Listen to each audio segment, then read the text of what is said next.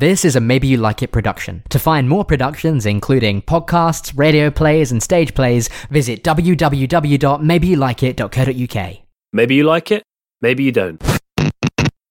I've been in a couple of plane emergency situations. What? Well, this is just something I worked up. Uh, I'll do it for you. Maybe you like it, maybe you don't.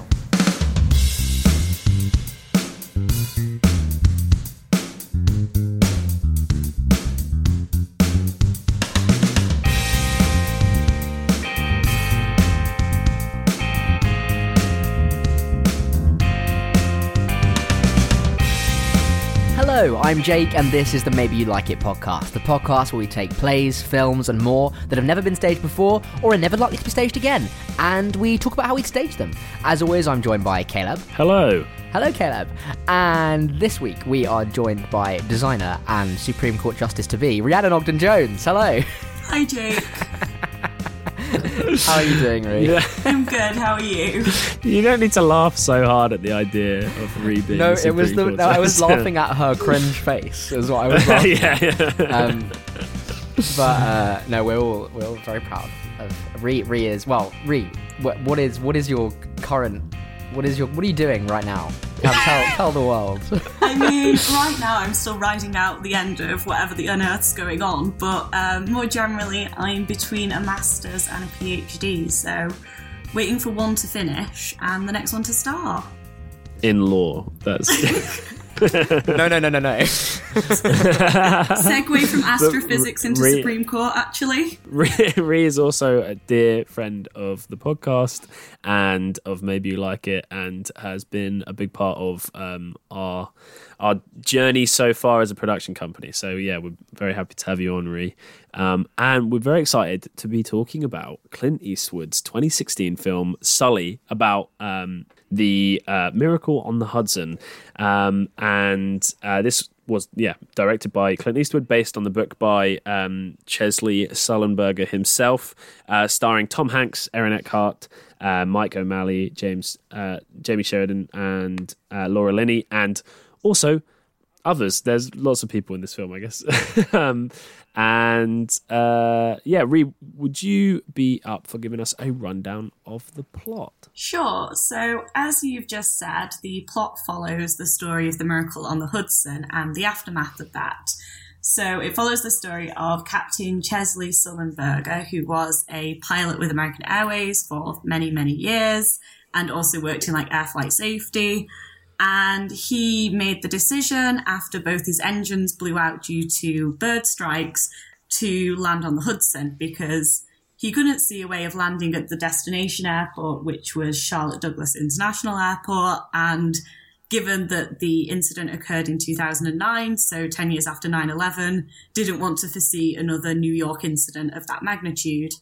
And the film basically follows um, Sully Um, overcoming the impact of the crash, both in terms of air flight investigation and the trials that go on following it, and also his own personal struggles. So one of the things I really like about the film is the side story that's kind of the dynamics that the crash has on his marriage and how his wife is affected and coming to terms with that. And it kind of shows how P T S D plays out in all these different characters. Yeah, I, I think... I mean, I think that sums up well. It's kind of, well, Jake was saying just before we started, like the actual sort of story of this is the is really the three minutes on the plane in which it's crashing and they have to make a decision. And but it's explored through the the aftermath, um, as you say, in Sully's marriage, uh, in his sort of uh, professional relationship with his other um, his co-pilot, and through these sort of trials that are going on around it. But the whole thing keeps returning to and is constantly focused on what happened in that three minutes that the plane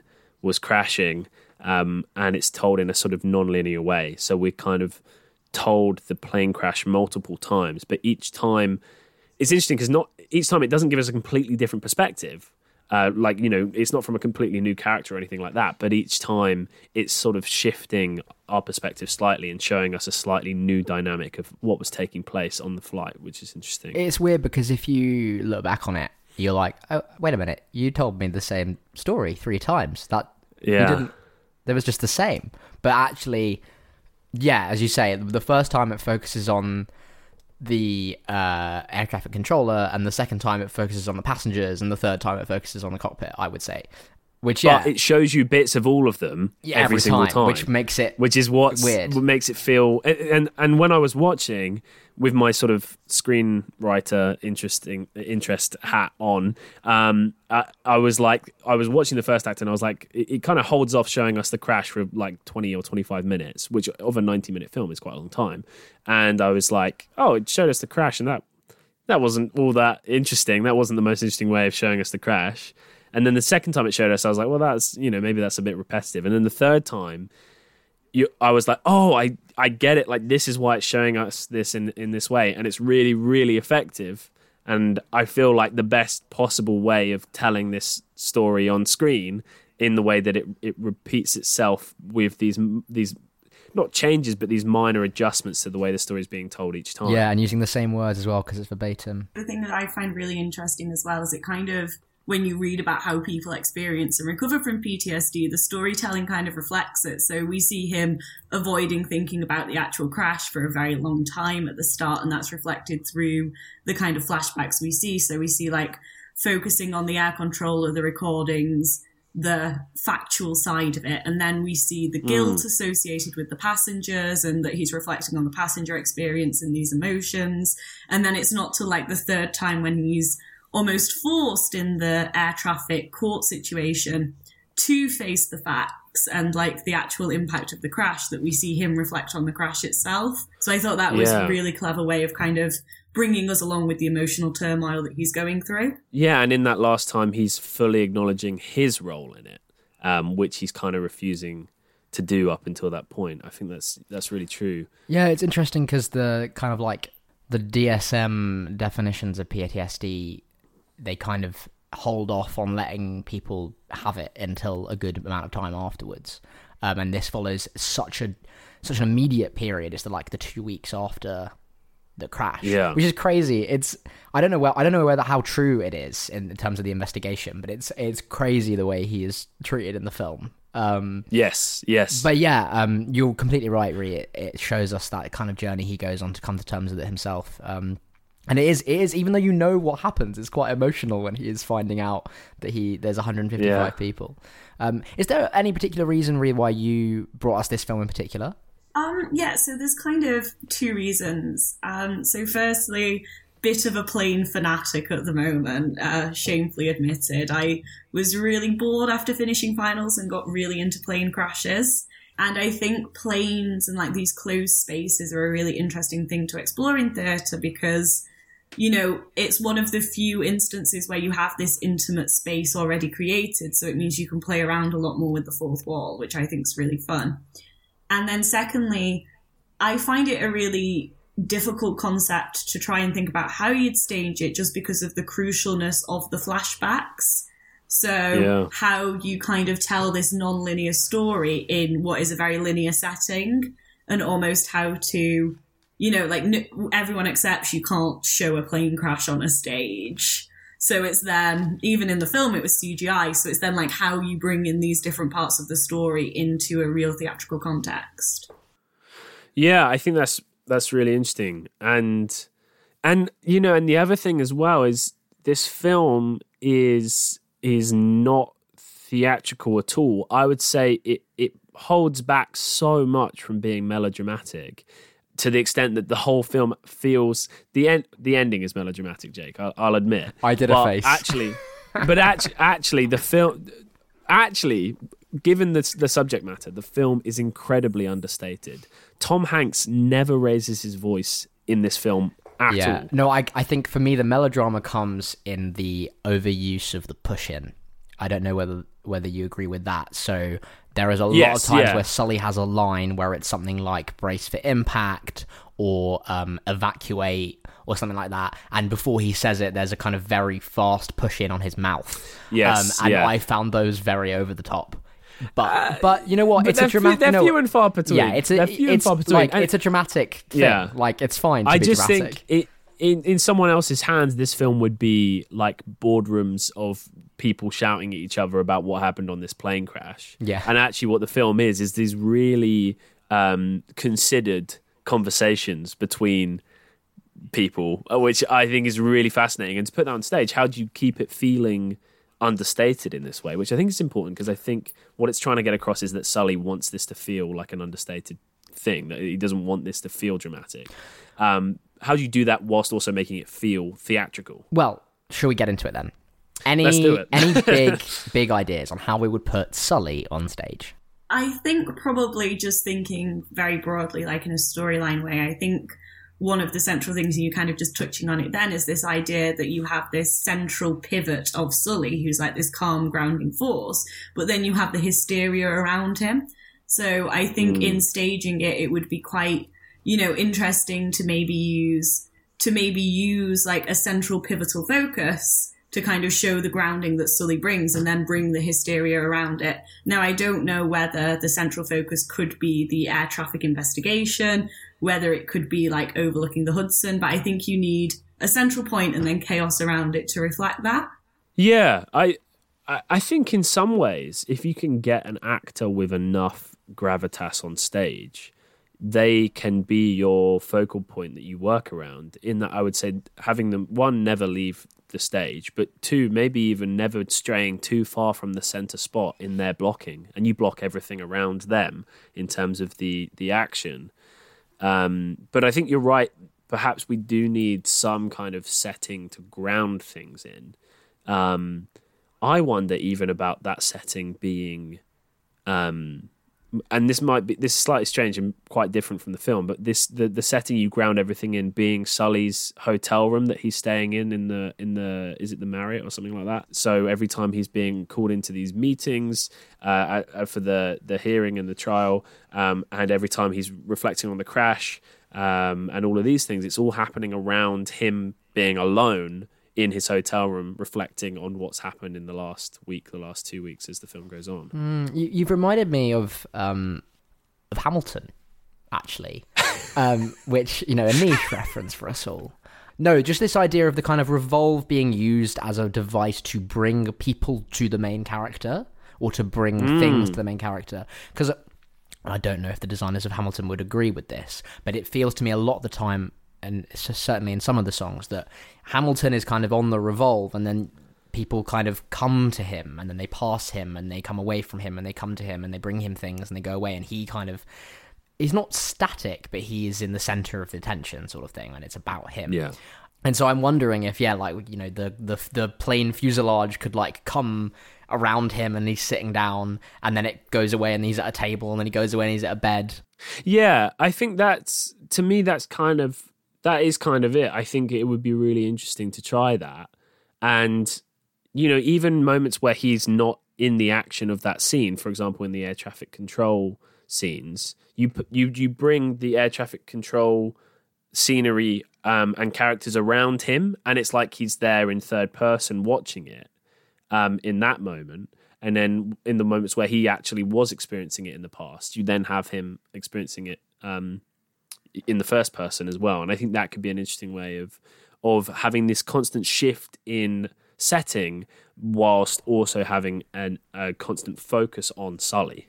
I think you could go even further than that. And like when you think about how the air traffic control thing is done, it's still, I feel like Sully is ever present in that. It's very clear that he's in communication. And I think what might work really well is kind of to re-emphasize the centrality of Sully in that conversation, because, you know, they're throughout the, throughout that scene, they're constantly, you know, they refer to the plane, but they're referring to him in doing so. And I think what you could do yeah. is, if in bringing the air traffic control room to him, you could make what is a conversation four thousand, five thousand miles up in the air seem like an in-person conversation. And I think that would kind of um. re-emphasize his centrality. That's really yes. cool. That's really cool. Yes. It's actually like the conversation happens like opposite each other, like they like they can see each other. That is really cool. I love that. That reminds me of um, Sorry to Bother You that we did on the podcast before with um, with Colette, where mm. he's he's um, on the phone to them as a as a like a cold caller, but he's like sat like in their bathroom with them, and he's like lying in their bed with them and stuff. And I, I think that's really a neat way of um, pr- putting our main character into settings that he wasn't necessarily in. Can I bring in now my stupid idea? You can, you can, because we can dismiss it immediately. Exactly. If we want to. my, my stupid idea is, essentially, I had all the same thoughts you had, Rhi, And then I looked and I thought, yeah, but it's still like a big film. Like there's low, there's one hundred fifty-five people on the plane, and then there's all the people in that courtroom at the end. Although they don't, they're not important. I don't really know why there's so many people in that room, but they're there. And then there's the, all the rescue workers. But actually, the film mm. is just about him and his trauma. And it does connect with his family, although I don't know, they don't. I don't feel like they that plot really gets resolved. They just he, they just call a few times. I, I actually think this film was quite misogynistic. Every most of the women we encounter just kind of want to kiss him. It's a bit odd, I think. um, anyway, um, I just kind of went. I just kind of thought, okay, so they've made it. They've made it a small story. Can we make it even smaller for the stage? So then mm. I've gone. Is this a one-man show? Oh, my goodness. Oh, my goodness. You know what, though? Like, like, I mean, I, I'm going to say I don't want it to be a one-man show, but I was thinking about making it really small, as in so small you could put it in a fringe venue. Um, but with a one-man show, you know, you have this opportunity to jump around in time in a way you can't. Well, you can, obviously, in shows with bigger casts, but that constant stream of consciousness monologue allows you to fall in and out of different sort of like temporal settings really easily. Jake and I watched together um, at the Oxford Playhouse a couple years ago, uh, Miles Jupp in The Life I Lead, um, which was just this really... really beautiful story that was kind of told mostly linearly, but then it would just sometimes fall out of the linear story that it was telling. And I think that that's a really exciting way of telling stories through a, a one-person show. And it it would make sense with Sully in a way. Um, but I also think perhaps that's pulls the, the focus too extremely in, and we might lose some of... I think we would lose some of the, the, the dramatic uh, tension that you get in... the way he is being treated differently between the public and the private. Yeah, although I'm I'm thinking basically of one of those one-person shows where there's a lot of, like, sound cues, where, like, people talk to them, to the person, oh, but they're yeah, recorded sort yeah. of thing. So that we still get okay. that kind of changes in context. But no, I think I there's something funny about it for some reason. I think yes, it's just because it's yes. too... Uh, it's it's the melodrama, I think. It's the melodrama of it that I that I it puts me off of it. Because my other stupid idea, I had two stupid ideas. Okay. My other stupid idea was that for the scenes when we're in the plane, we like we don't like fully like Universal Studios ride it, but we do like but we do make oh. we do like make the plane scenes immersive, not in the not like you know like you're in the plane. But yeah. we create this sense of, like, the room is experiencing it rather than watching it up beyond the fourth wall on stage, if that makes sense. Yeah, so I was thinking this as well. So I went to... What did I go see? I went to see Fiddler on the Roof. And something I thought they did really well was they kind of built the village around the auditorium. So... the mm. audience were effectively, you know, the other villagers, and there was a lot of like off-stage acting within the auditorium. And I was thinking in this context, it would be kind of really interesting if you could create, like I said originally, you have like the or- the passengers on the plane, so the audience in this case who are hysterical, with this grounded character. So it would be interesting to see how you could imitate hysteria within an audience, and then from a practical point of view that would like scale down your cast massively. Well, so this is that this is exactly what I was thinking in terms of, is there a way that we can build this for a smaller venue or even a, a fringe venue or a fringe audience? And yeah, I think it's absolutely, how do we make the audience whatever crowd we need them to be?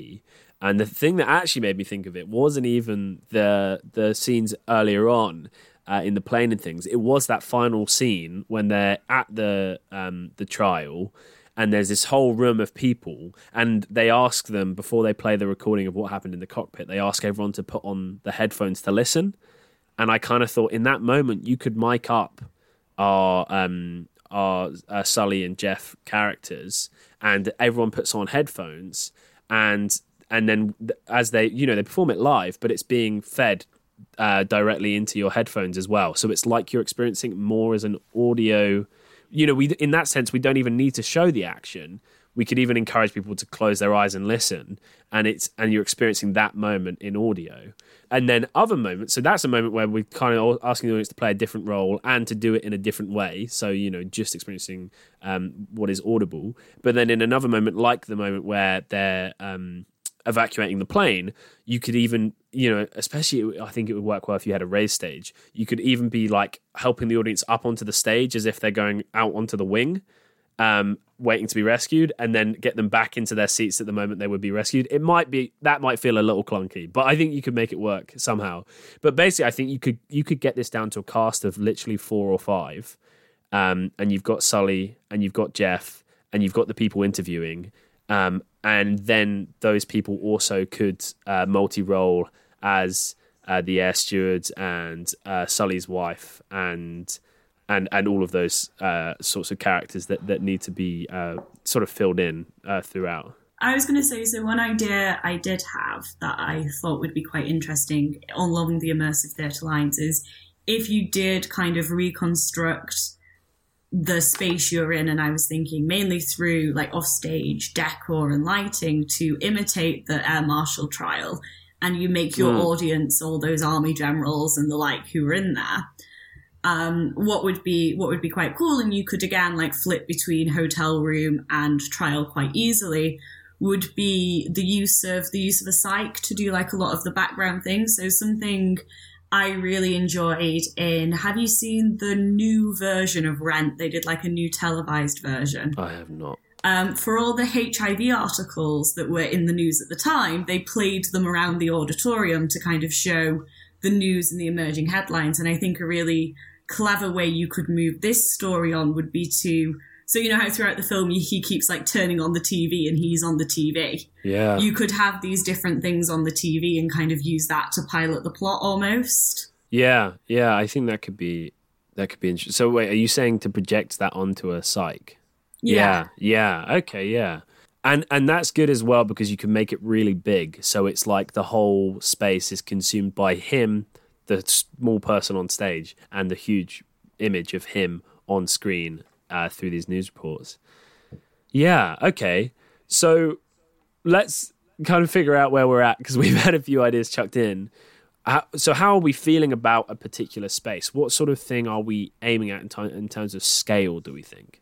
I think you'd probably want it small enough that immersive would be effective. I think if you have too big an audience, you kind of lose any attempt to break down the fourth wall effectively. Yeah. But I think you would... I don't know, I quite liked the suggestion. I do think the wing thing would be horribly messy and you would have objecting audience members. But I do kind of like this idea of, you know, raised spatial definition and the idea of like the stage as a platform of separation, whether it be like in the courtroom and the kind of, you know, raising Sully up in his own position that's separate. Yeah. But I do think you need some kind of separation and distinction between Sully and then everyone else, whether that be the other cast or the audience as everyone else. Yeah, I think it's interesting because often on this podcast, when we're talking about immersive theatre, we're also talking about either site-specific or stuff that is uh, taking us out of a proscenium arch theatre and trying something completely new in a different space. I think I quite like the idea of how do we... Um, how do we decide or, or encourage a role for the audience in this that is... you know, has immersive elements whilst also sticking to a traditional proscenium arch space. And I think there is a way of doing that. And I think it's an exciting way of, you know, potentially even making the most of uh, lots of the, the theatres that we have across the U K outside of London that are sort of medium scale proscenium arch theatres that uh, that are, you know, I think are inviting immer- immersive pieces, but um, stuff that doesn't require this sort of site-specific or completely changing the configuration of a theatre. Yeah, I agree. I feel it's very, like, town theatre kind of size. You know, your typical, like, four hundred to nine hundred seat, slightly run down, been about since Victorian times, town theatre that gets really quirky, random players that nobody's quite heard of before. And then they get Sully. Yeah, I mean, they're, they're, they're, I mean, if they're like that, it's because of a, a lack of attention, yes, I guess. Yeah. Um, yeah, no, it wasn't a and, criticism yeah. of them. It was like this endearing character that yeah. they have, that they're very community-centric and kind of, you know, they're a part of the architecture of the space that they're in, and they aren't yeah. necessarily well-maintained, but that's kind of their charm. Yeah. The places yeah. where people go to, like, try their two, three, four woman man plays. And yes, yeah, yeah. Yeah. I have my village, like, our town theatre in my mind. Just, yeah, yeah, no, absolutely. Yeah. And and I think that's it, right? I think there's, you know, I, I'm a firm believer that regional theatre, which is a term that I isn't perfect, but one that we all use in the industry at the moment, um, regional theatre is, is, I think, some is is is so dynamic in the way that it, it, it, it involves community, and in the way that it uh you know it is so regionally specific and localized, and that's really exciting. But I think as well it also it does uh often lack attention um from the sort of theater industry at large, and I think creating something that could fit well within one of these spaces and could be toured would be uh a really Yeah, I think an, an exciting place to put this story on. And it's a story, it is a story about people, and, and it's understated in that way. Like, it, it just doesn't, I think it would be a disservice to the narrative to put it on in like a gigantic West End theatre with a, a crazy budget of millions and millions of pounds, when this is a, a, a film that I think in staging it, you know, it, it offers an opportunity to create something that is understated but exciting at the same time. Yeah, no, yeah. I agree. I think it's very much. It, it's not like an opera house or, no. you know, kind of kind of play. It's uh, it's scaled back, and yeah, I would. I think the distinction I was trying to draw is I wouldn't put it in like a city theatre. I would put it in a town theatre, which I don't know how helpful a distinction that is. But right, yeah. right, yeah, yeah, and. And I think if we could just only choose venues that have exactly one hundred fifty-five seats, that would be. Just oh, maybe we change the number depending on how many seats are in the yeah. audience or whatever. Can you do that? That's weird. No, that's weird, isn't it? Because that's what I was going to ask. Because if you do the whole wing style, then suddenly you've got to think about like flooding the auditorium and all this kind of stuff. Um, but I think you're right that it's like, I don't think that really adds anything here. Like, no. You've got to ask why you're doing it. Something that you could do that I've seen done quite effectively. So there's a theatre near me that's in the round. And you book normal seats and normal, um, you know, to go see it. But then on the day you can get banquet seats, which are effectively bean bags on the floor around the bottom of the auditorium.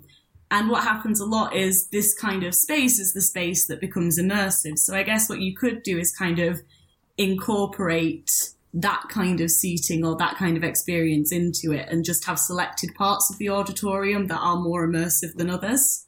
Yeah, that's that's very true, and that's that's more accessible as well, right? You, you can have parts of the audience that, that can relax, knowing that they're not going to be asked to be involved in any part of the play, um, and it offers up sort of two different ways of, of viewing the play: one as a complete outsider, a completely sort of third person viewer, and one as someone that is involved in moments of the story. And I think that, yeah, I mean, I you know, I can't actually think of something that's really offering that up as a theatre experience, that you can either have this more relaxed, I'm just a, a viewer, or a more immersive um, part to play. Yeah, yeah. Trainspotting is coming to mind.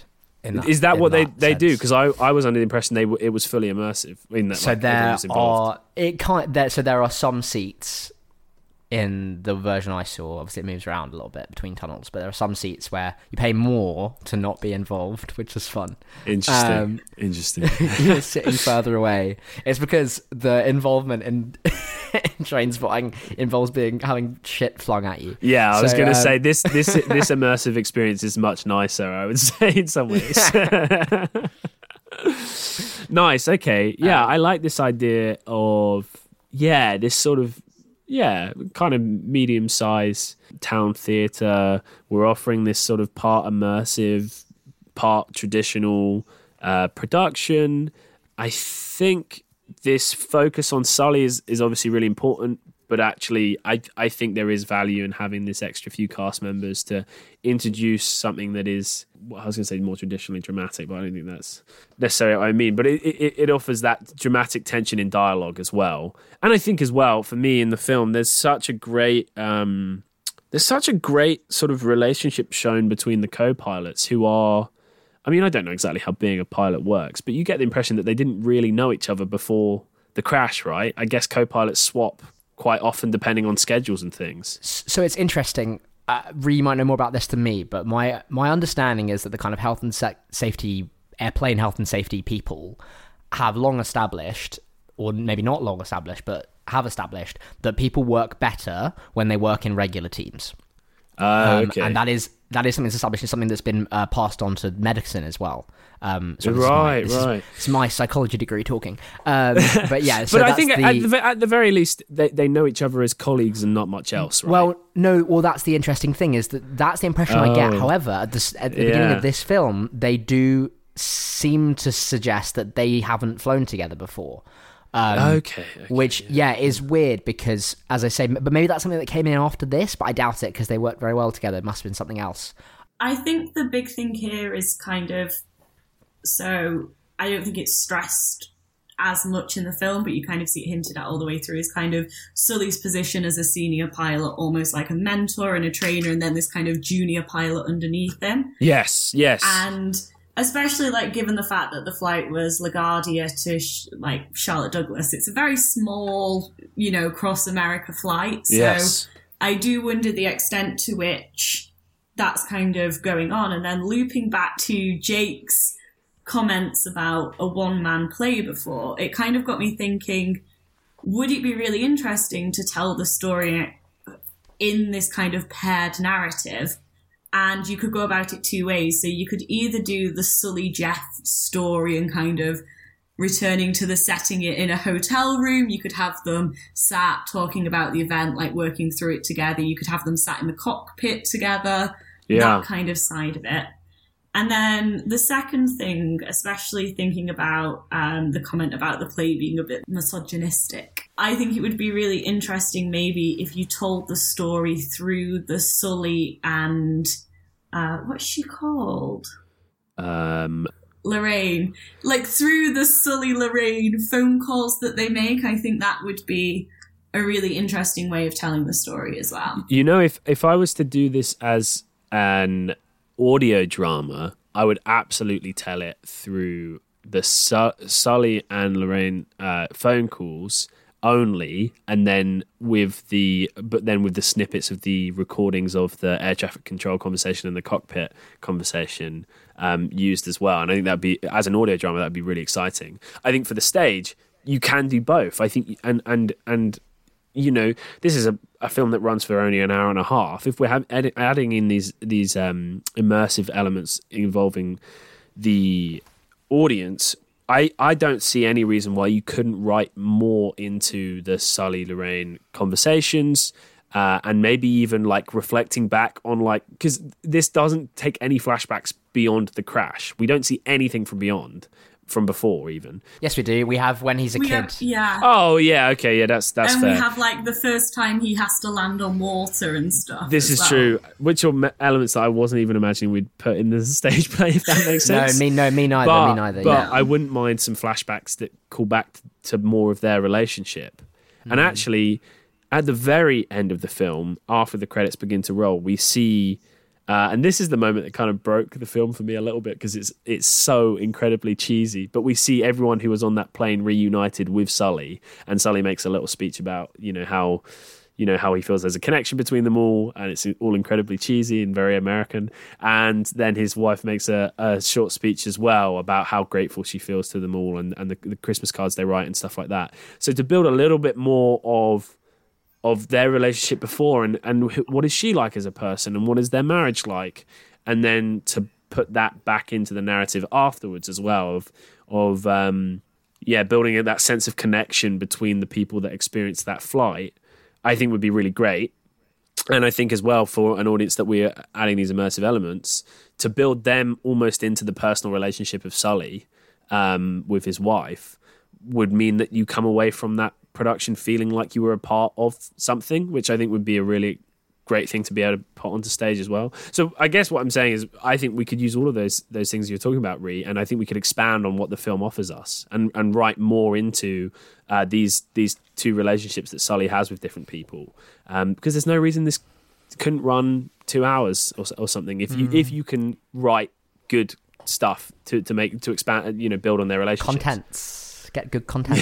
Yeah, because to me, as I, as we've already said, but the the relationship with Lorraine at present to me is like one phone call where she finds out that it's happened and is really worried, one phone call where she says that they're going to lose the flat they rent out, I think. Yes. And then yeah. one where and then one where like she's just like, it's just hit me again sort of thing. Yeah, I nearly lost that, you. And, and that's that, it. Yeah, yeah. And like those are, I mean, I'm, I, I, on the one hand, it's like, it's very realistic because actually I reckon that probably is the kind of, that probably is kind of right. But it means that she doesn't really have any like wants or like, she's not, I don't like, I don't, I'm not, I just don't really know what her role is. Yeah. And other it, than as a supportive voice. That's it, right, um, though, because the whole thing is so, so tightly focused on Sully and, and so desperately economic as a, as a, as a piece that it, it is, what role did she play in those two weeks apart from someone for Sully to speak to at moments when he felt he needed to? Um, But I do think there's more you can make of those conversations, and those conversations can call back to their relationship and the and the rock that she is for him, if that makes sense, um, more more explicitly in some ways.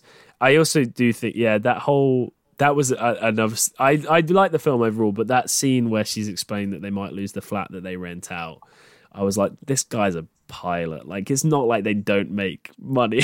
It's like, this is not this is not the way to endear me and feel like there's personal stakes by telling me that this man who is probably quite wealthy might lose a, a property that he owns that isn't his house. Like, I was like, well. the um, thing though, the thing I think it does, um, and I think is actually quite clever and very subtle, and I didn't pick it up until I rewatched it recently for this purpose, is you kind of, not only do we see the flashbacks tell the same story three times, yeah. but we see the same story told three times. So we see the wife factually hearing about the crash, then we have like the Sully through air traffic control factually hearing about the crash, and then we have the insurance company factually hearing about the crash. Then we have all three of them in kind of the, you know, the panic and shock of what's happened. So her focus is the girls, the economics, how are they yeah. going to live? You have the insurance company who it's, you know, like, shit, how are we going to pay the insurance dividends to all these passengers? And you have Sully and it's like, going back to the cockpit, did I do anything wrong? Is this my career over? Yeah. And then you finally have the resolution, which is all three parties realizing that that was the only outcome. Yeah. So I do think you have like this dynamic between these three act, like three actors almost. I don't like to think of the insurance company as, you know, like one person. I think it breeds too much sympathy, but you do have yes, like yeah. the insurance company, Sully and the wife all going on this same journey from very different places. Yeah, I def- and I definitely wouldn't fault the film on its structure. I think that that's one of the things that it manages to balance really well. I, I guess that is it in some ways, is how can we build into this structure just more, just give us more, you know, more meat on all of these characters who aren't Sully, because really that's mm. all the film offers us. And I think there is a way of, of doing that on stage. And actually, you know, the stage offers us a, a place that is built for conversation. That's, you know, theatre is about dialogue more than anything else. Uh, well, you know, apart from a, a one-person show. Um, but, you know, it's it's about, it's about um, you know, it's about people on stage talking to each other. And so to to write more into these scenes of people just talking to each other, I think is... yeah, absolutely the way to do this. Yeah, I'd even I'd even maybe suggest that we change the structure from story told one way, two ways, three ways, to th- these conversations we're talking about, building these relationships and talking and, and establishing them and establishing stakes and what is going on in the investigation and what happened, and then maybe snippets of flashbacks and snippets of things and maybe like little clips of recordings from stuff, but not actually do the whole thing like they do three times in the film until like that one time at the end. Yeah. And I think maybe that'll have more weight.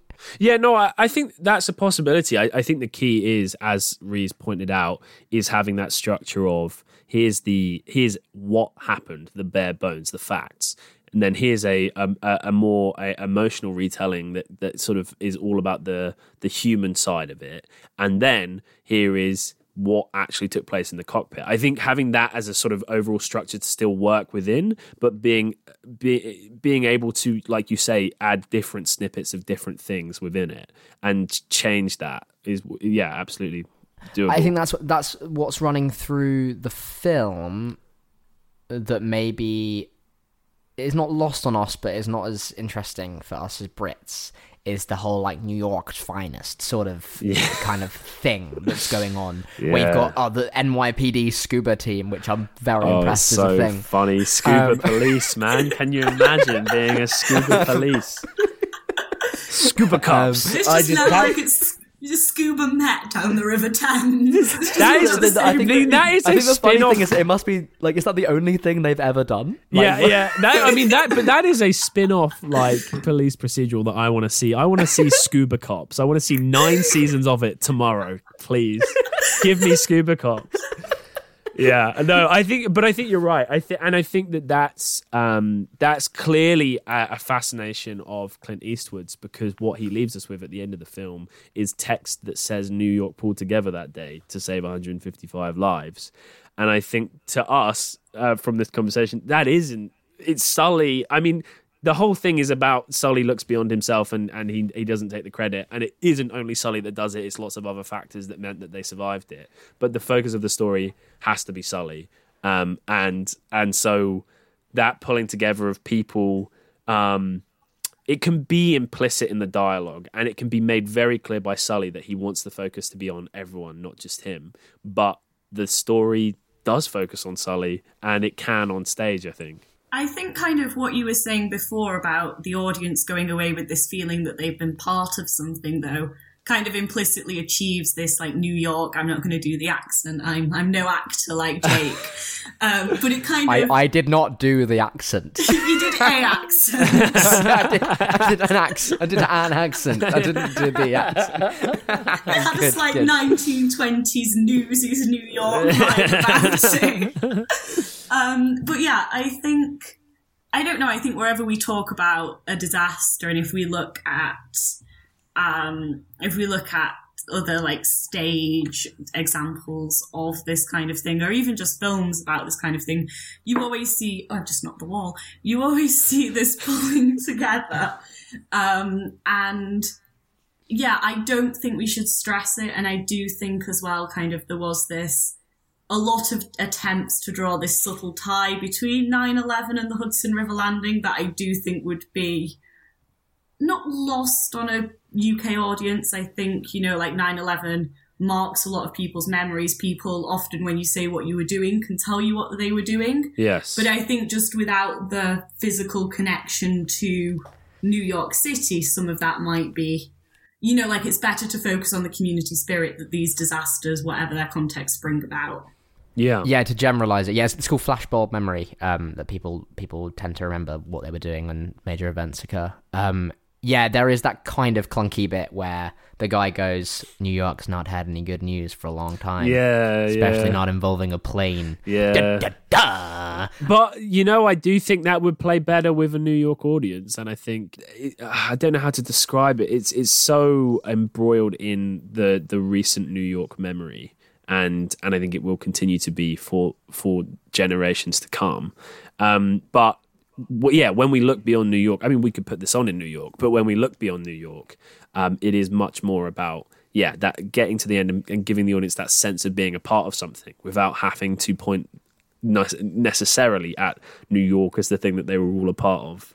I also think kind of, you know, the plane simulations that they do, I feel the graphics and C G I there plays a lot into this, you know, New York plane disaster narrative, and I don't think that could be effectively replicated in the same way on stage. So, you know, the fact that we see when they're doing the trial pilots, it shows them going into buildings again, and I just, yeah, I would personally, if I was staging this, kind of steer away from that kind of narrative and focus more on the collectivism and the experience as opposed to getting into the nitty-gritty of planes and buildings. Yeah, although I did have a thought about um, having our own plane simulator that you invite members of the audience up, up to play, but making it impossible to win kind of thing. No, I was I that was, that was going to be my next question. Is it was how do we like? It's such a focus of like the drama of is it crashable? Yeah. And again, I it's a part that I struggle to believe. I struggle to believe that that Sully had to point out that they hadn't accounted for decision making time. Like. Uh, I struggle. I don't know whether again. I don't know whether it's true. I struggle to believe I, it. But, I wonder if it's um, a simplified version of events. Like he was pointing out yeah. an extra element of time, but whether it's been dumbed down for you, you know the likes of you and me yeah. that know nothing about planes. I guess yeah. I do feel, and yeah, I think this is something that might be interesting to focus on. I don't really know. Is we get this throughout the film that the insurance company is the baddie. Almost, mm. um, you know, Airbus appealing to the insurance company is the baddie, and we have like the classic Hollywood plot of, you know, our hero, perhaps not necessarily fully heroic and quite humble about his heroicism, but jumping in at the last minute to defeat the evil insurance yes. company. Whereas I think, I think what's if we are going to think about staging it through conversations, what would be a lot more interesting is. I do think Airbus were probably looking for a way to avoid the issue and to humanise the insurance company through these conversations because they had their own stakes at play, just like the wife did, just like Sully did, just like the passengers did. Yeah. Well, I, I think for, for me, it's that um, making more of their aim being to get to the bottom of the truth of what... Because there is a moment uh, early in the film, well, you know, even like... coming towards the end of the second act where you do think, yeah, like, you know, especially in the conversation with the um, air traffic control, you do think, what was Sully thinking? He just immediately said the Hudson. He didn't really listen exactly to what air traffic control was giving him. And it is only in, in the end that we, we do realise he really didn't have time to do anything else.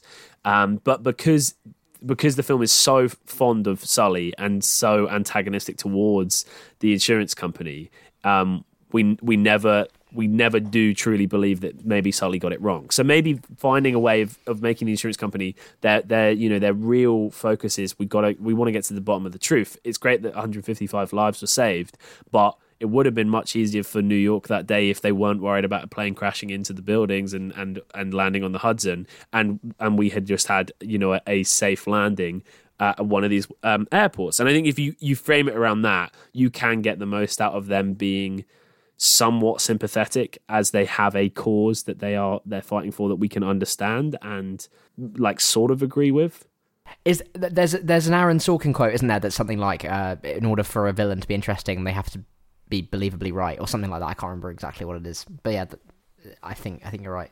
Linking back to the immersive theatre point, a really clever way I think we could do that is if you make the audience the insurance company, if we do set it within this kind of, from an audience perspective, like, you know, air marshal auditorium, if you try and create a dynamic from the beginning where the audience are on the side of the insurance company from the off, yeah. you then have this really interesting storyline where you're almost trying to convert the audience to what... I feel the film starts in a position where you're backing Sully, like the name of the film... Yeah. means that you're backing Sully. And I think what would make really interesting theatre, thought-provoking theatre, and also create this collectivism is if we start in a position where, you know, we don't know this story, we're not on Sully's side, Sully isn't a hero, and we kind of use the space to make him the hero by the end. And yeah. you feel like you've come to that verdict yourself as an audience member. It's interesting. I... I... I get where you're coming from, but I, I do wonder how possible that might be with this story, just given how much there was an outpouring of love for Sully from everyone except the insurance company. But I do wonder about it is it is that thing of I think um, I think what what we can do is we can ask the audience to be past passing their allegiances from one side to the other by involving them as you know, in this immersive way as people in the plane and involving them as people within the insurance investigation and within that court. Well, it's not really a courtroom, like a hearing room. Um, and is it a courtroom?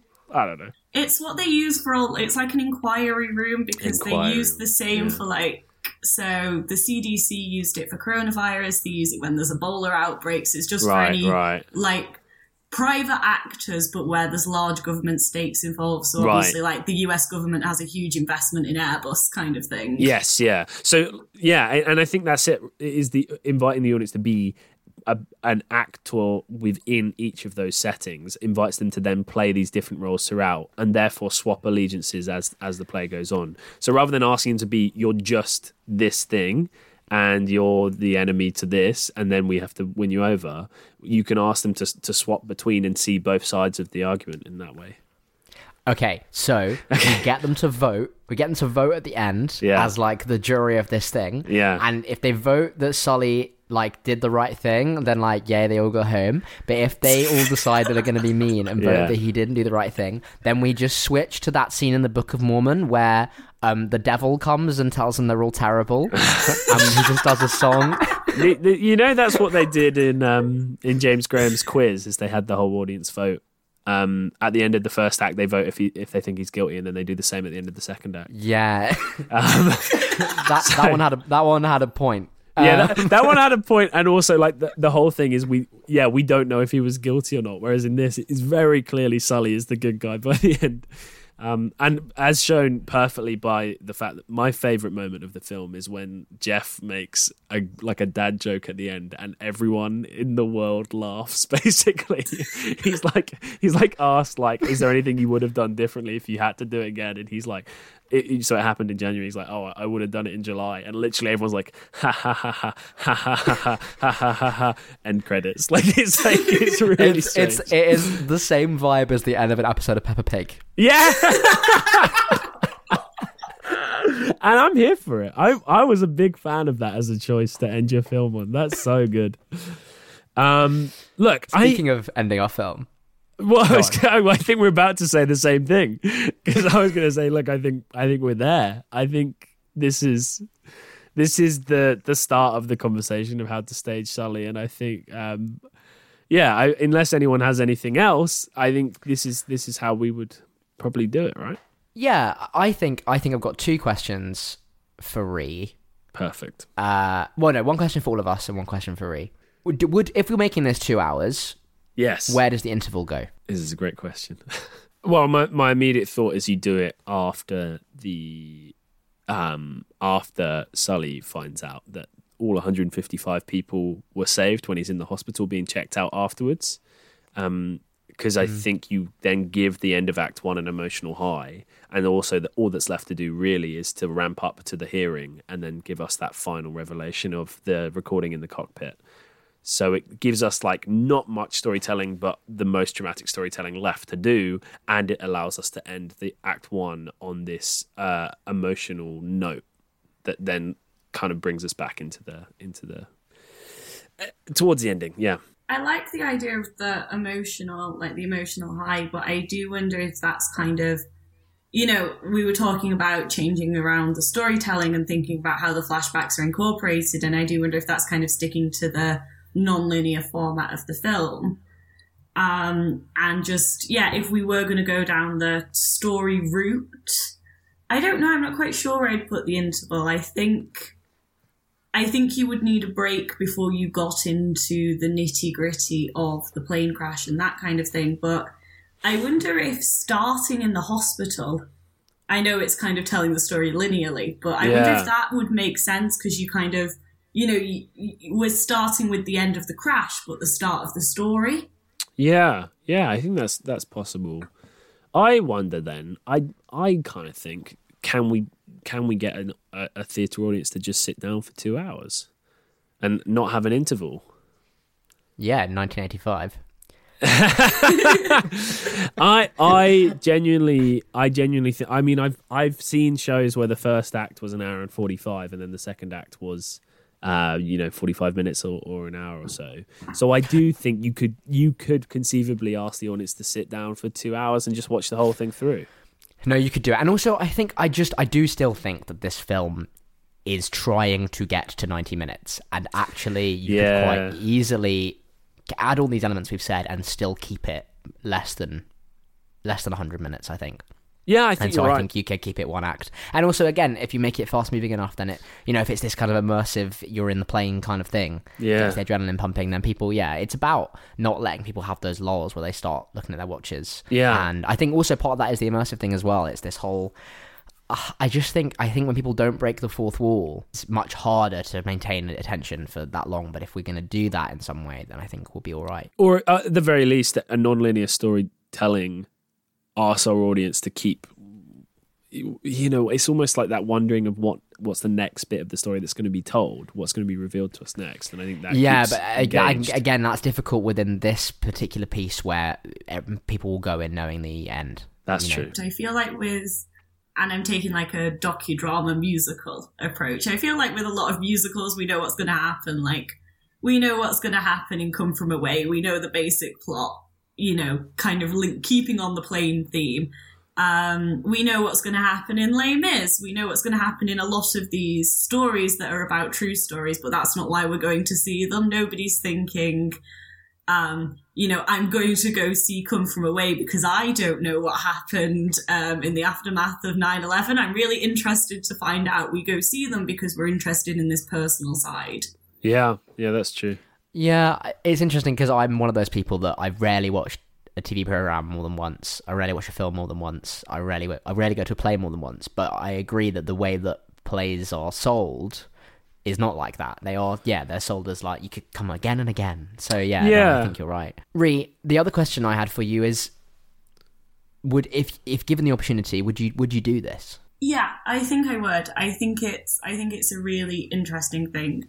Um, something I've been mulling over since we've started thinking about this and how we'd stage it, and here's my wild and crazy idea that I know is stupid, but the little the little designer soul in me wants to build a plane on stage, and I know that's I know that's crazy and out there, but when I think about theatre I've seen that involves helicopters and planes, I feel it's all a bit of a cop out. You know, nobody ever.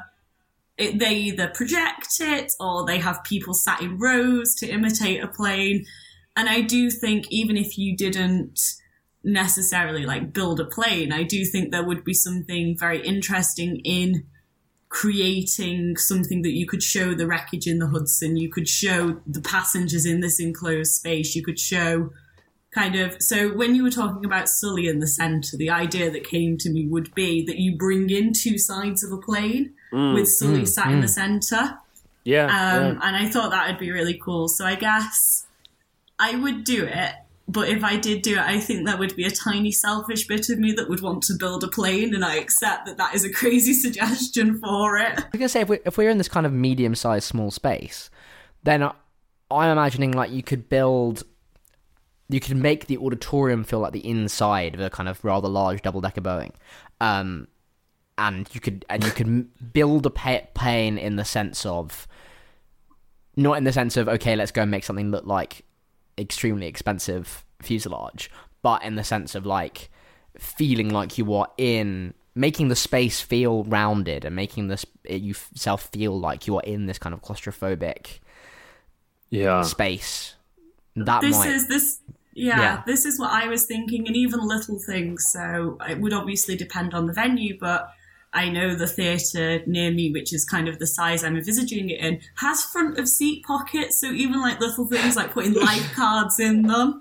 That would be really cool. And, and you know, I was think I had been thinking about that, that thing of having all the audience wear headphones at the end when we hear the recording of the cockpit, even having like the front of house staff like dressed as air stewards, and they're bringing they bring round headphones for you all as well. I think would be really really. Oh, funny. That'd be great. Yeah, yeah, and having the front of house stuff like put life jackets on and well, stuff. Yeah, I think that would be really cool. Your pre-show you've got the exit light. Oh, sorry, I was going to say you've got the exit lighting in a theatre. And I was going to say your pre-show announcement can be in the style of a safety announcement at the beginning of a, a flight um, or something like that. Yeah, I think that's really fun. Oh, yeah, nice. Okay. Is it the Oldham Coliseum that you, you were mentioning? It really? is. is. Yeah. Because I've seen like a lot of weird, quirky, small, never seen anywhere else or heard of anywhere else in the country plays there. And I just, I think it's a really nice space. Yeah, yeah, absolutely. Fantastic. Okay, let's wrap it up there. Um, Rhi, thank you so much. Uh, that has been really fun. Yeah. To to put onto the stage. You and also yeah, I think it... you got me to watch Sully, which I wasn't going to do, but I actually really liked it. So thanks, Rhi. yeah, and, and and as I said before we started recording, that was our first Hanks-isode. it, it it very much was. This is true. Um, which is surprising. After I think this is episode thirty. thirty-six. I'm, I should stop doing that because I keep getting it wrong. We also keep doing um, them, releasing them in orders we're not expecting to release them. Yeah. um, yeah, which is yeah, it's surprising after so many episodes. But yeah, brilliant. Um, Rhi, do you have anything to advertise? Would you like people to find you on the internet, perhaps? No, I'm very difficult to find on the internet anyway. I just want to say thank you for having me. It's been really nice. Oh, thanks for coming on, Rhi, and um, and yeah, w- listeners, leave Rhi alone on the internet.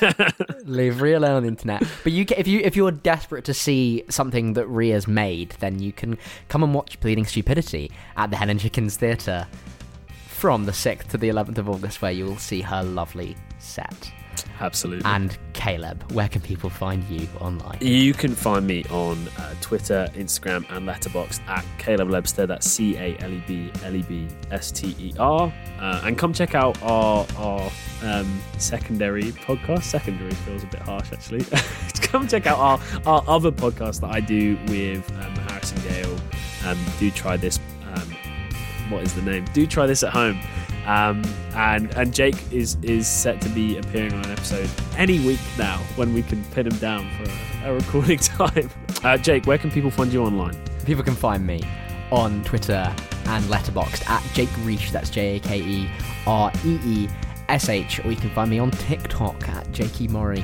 Um, um, uh, for my sins. So um, either way. Uh, we are Maybe You Like It Productions, and this is the Maybe You Like It podcast. You can find us on Twitter and Instagram at Maybe You Like It, that's with the letter U, or you can find us on Facebook at Maybe You Like It Productions, or you can indeed find us on TikTok at Maybe You Like It Productions underscore, or uh, you can visit our website at w w w dot maybe you like it dot co dot u k, or you can drop us an email at info at maybe you like it dot co dot u k. Let us know what you thought of our staging of Sully. What would you do differently? Are we being ambitious enough? Too ambitious? What would you do? Um, if you would like to be write and star in a one-man play about it, then feel free. Um, as long as you don't call it Sully, I think we probably legally could. I, so, you know, I think it would be very dubious. um, public domain, baby. Is anything else to say? Oh, yeah. Um, and do uh, rate us and leave a review wherever you get your podcast, and tell your lovely friends, um, because I'm sure they would like to listen to us too. But either way, maybe you like that. Maybe you didn't. Really? What? So wait, hold on. So you've been in a plane emergency situation, and you didn't mention this when we were recording. This is the post. This is the post thing, Jake. I'm still recording. Are you still recording? I'm, I'm still recording. Are you still recording, Rhi? All right. You're going to give us the lowdown on, on you being in a plane emergency situation, even if it's completely uninteresting. I've been in a couple of plane emergency situations. What? One wasn't that exciting, though. Okay, okay. But one was? Yeah, so I've been in one where, um, this is the boring one, where basically, okay. um, this was... That's right, lost leader, lost leader. yeah, yeah, yeah. This was with, I won't name the airline, actually, although it doesn't exist anymore. Um, There's a clue. Is it because out. It's in the sea? Yeah. Yes, so one of them was one of them was boring. Um, it was basically coastal runway, but it was back before the airport was properly developed.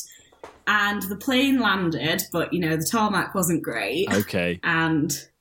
various other things. Anyway, the landing was so bumpy the plane had to take off again, or it was going to run out of runway. And that is so that that's was quite nuts. That's that's crazy enough for me. All right. But the more exciting one was um, we were on a school trip in year nine to Berlin. Man. Um, because you know it was a really bonkers school. We went on lots of trips for no reason, and the teachers liked holidays. Yeah. Yeah. Um, so we went on this school trip to Berlin, and it was when, like, two thousand fourteen, two thousand fifteen, when we had, you know, the, like, mini hurricanes across the U K. I'm just going to say yes, but I, I, I do have no idea yeah, what you're talking were... about. There were like tree. There were trees being uprooted, and it was all okay. you know. Um, and we were flying back from Berlin into Manchester Airport, yeah. and we couldn't land because the weather was so adverse over Manchester. So we set off from Berlin because Europe looked pretty chill, and then got over France and the Channel. Lots of thunder and lightning, really strong winds. So kept circling around Manchester, but were blown off course. What? And ended up having to emergency land at Doncaster. What? Um, and yeah, so we were all on the plane, and we'd been on there for like an hour, and you know, it's not that long a flight. Yeah. And we could feel ourselves going round in circles, and then the air hostess comes on and she goes, Uh, we will not be landing at Manchester. We will be landing at elsewhere. Please, can you remove any high heels and make sure your baggage is safely stowed? Mm. Look at your look at your leaflet to remind yourselves of the brace position. And when we shout brace, brace, brace. Wow. Sorry, and, yeah, that, that's landed. The sentence they prepared. When we shout brace, brace, brace, brace, brace, brace, brace. And that's when you brace. When we shout yeah, brace, and... brace. Brace. That's ridiculous. And yeah, like you could see, so you could see like water bottles and people's luggage come flying down the wow. plane. Wow. That they hadn't secured. And yeah, we landed at Doncaster, but because they weren't expecting us and because the weather was awful and because, you know, this plane had been up way longer than it should have been, so they d- weren't quite sure of the state of the plane because we got struck by lightning a few what? times. We kind of all just got told to get off the plane and walk across the runway to get into the airport. And we went in, you know, the back bit where the baggage yeah. is. We went like round there and all ended up sat on these carousels. Crazy. I re. How did we get through a whole episode of a podcast talking about a story about a plane having to make an emergency landing, and you don't open with your own personal story of being involved in an emergency I even, landing? I even asked you why you were doing the episode. No, yeah, not because of the not because of the plane crashes. Gone. Brilliant, brilliant. Well, you know, I'm glad we got that on. Well, tape at least. Maybe you like that, and maybe you didn't. Thank you very much.